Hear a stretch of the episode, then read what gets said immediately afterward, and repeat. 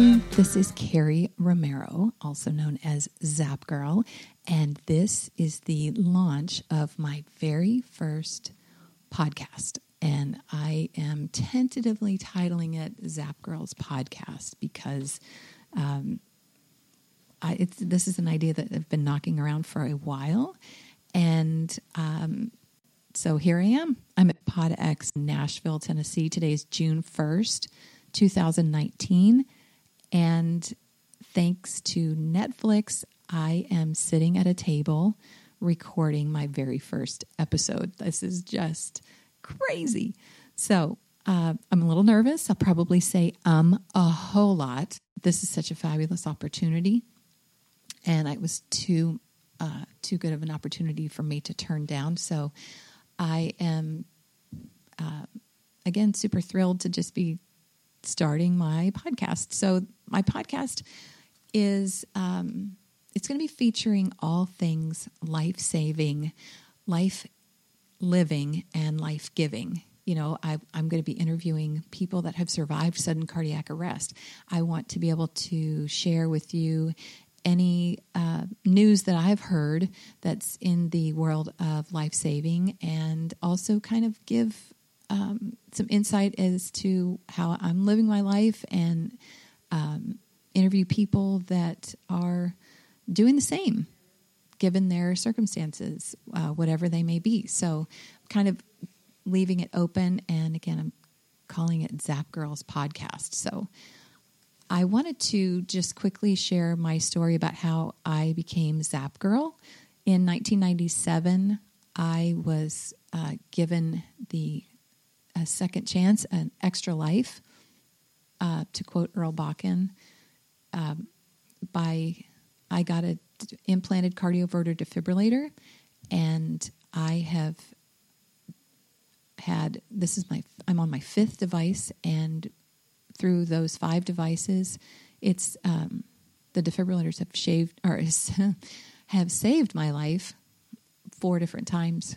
So that I've never been cardioverted by an AED, but I've survived sudden death in a uh, during an electrophysiology study, also known as an EP study, um, and then again with my device four different times. So, whew, I'm that just got me kind of emotional for a quick second. Sorry, um, but yeah, it's it's what a gift to be able to sit here and so, because I have my device in my chest, I don't ever have to worry about um, an AED being close by to save my life. I am so lucky that I carry one with me all the time. But if you don't have a device in your chest, you are um, needing someone to basically intervene with life saving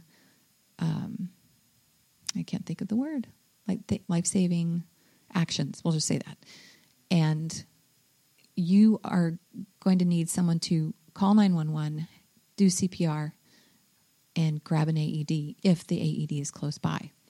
And so um, I found out in early 2018 that AEDs are not required by law.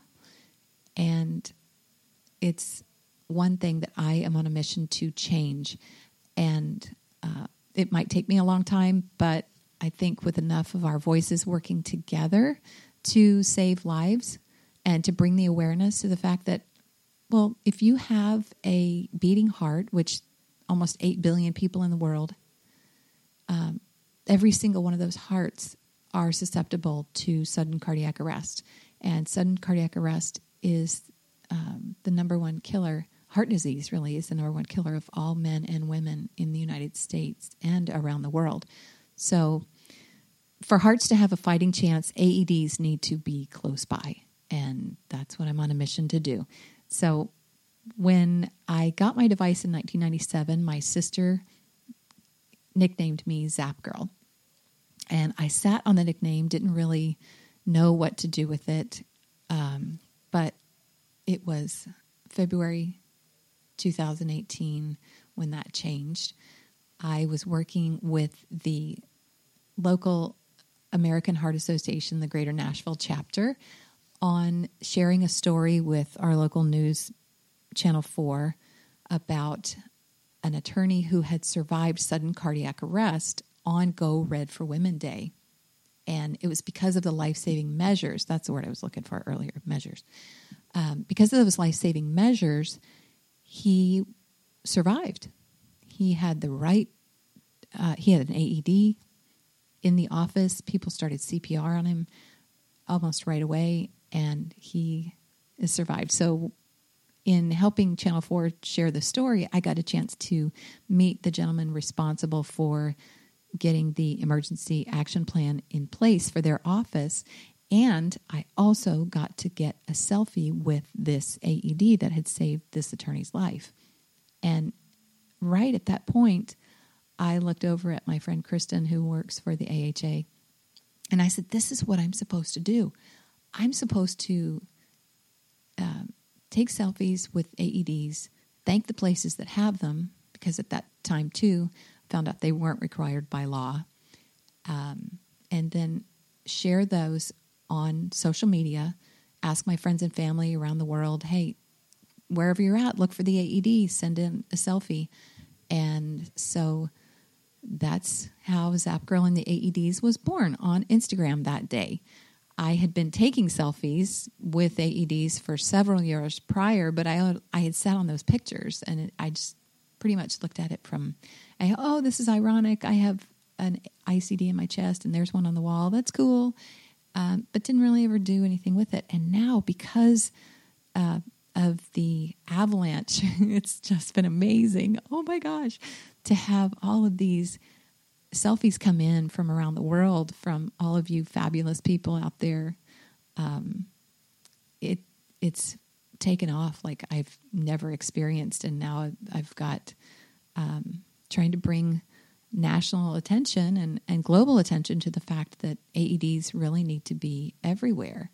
Um, sudden cardiac arrest, if you have um, an AED close by, and if that AED is used on you within the first few minutes, your chances of survival just go up exponentially. And but for every minute that an AED is not used, your chances of survival decrease by 10%. That's for every minute. So if you have to wait 10 minutes for EMS to arrive with an AED, you're well, you can figure it out. But anyway, so that is how my advocacy started and to be able again i'm just so thrilled i'm just so, it makes me so happy to sit here right now and uh, share with you guys uh, first of all thank you the gratitude that i have for everybody to help me to get to this point is just um, it's overwhelming and i'm thankful I'm grateful and we got to keep fighting together because it's not just a problem in the united states this is a problem around the world um, many places. I have a friend in South Africa who searched for months to find an AED just to get a selfie with it, and he he couldn't find one. And so this is travesty in global health. Um, it's part of the um, Sustainable Development Goals, um, goal number three, actually. And so, yeah, but I, um, gosh, I don't know how much more anybody wants to hear because I'm just sitting here by myself. But I'm, um, again, thank you so very much for allowing me to um, talk to you right now. And I don't really remember who I said thank you to at the beginning or if I did, because quite honestly, I've done three or four takes of this. I will admit I am a perfectionist and I'm trying to get past it. But um, anyway, I wanted to thank my husband for all of his support and encouragement. And he is my coach, and he is amazing. And I'm so grateful. And my kiddos, uh, my Kason and my Trevin, man, those boys make my heart. Um, those three guys right there, they make my heart whole. Um, but yeah, they're they're unending support. I'm so grateful. And again, to PodX um, for having this studio or at and Netflix um, for providing all of this amazing equipment for me, for forcing me to do this. um, not forcing, but encouraging me to sit down and actually just start. So, check back, you guys, um, for more interesting stories. I have some amazing guests that I will be interviewing soon.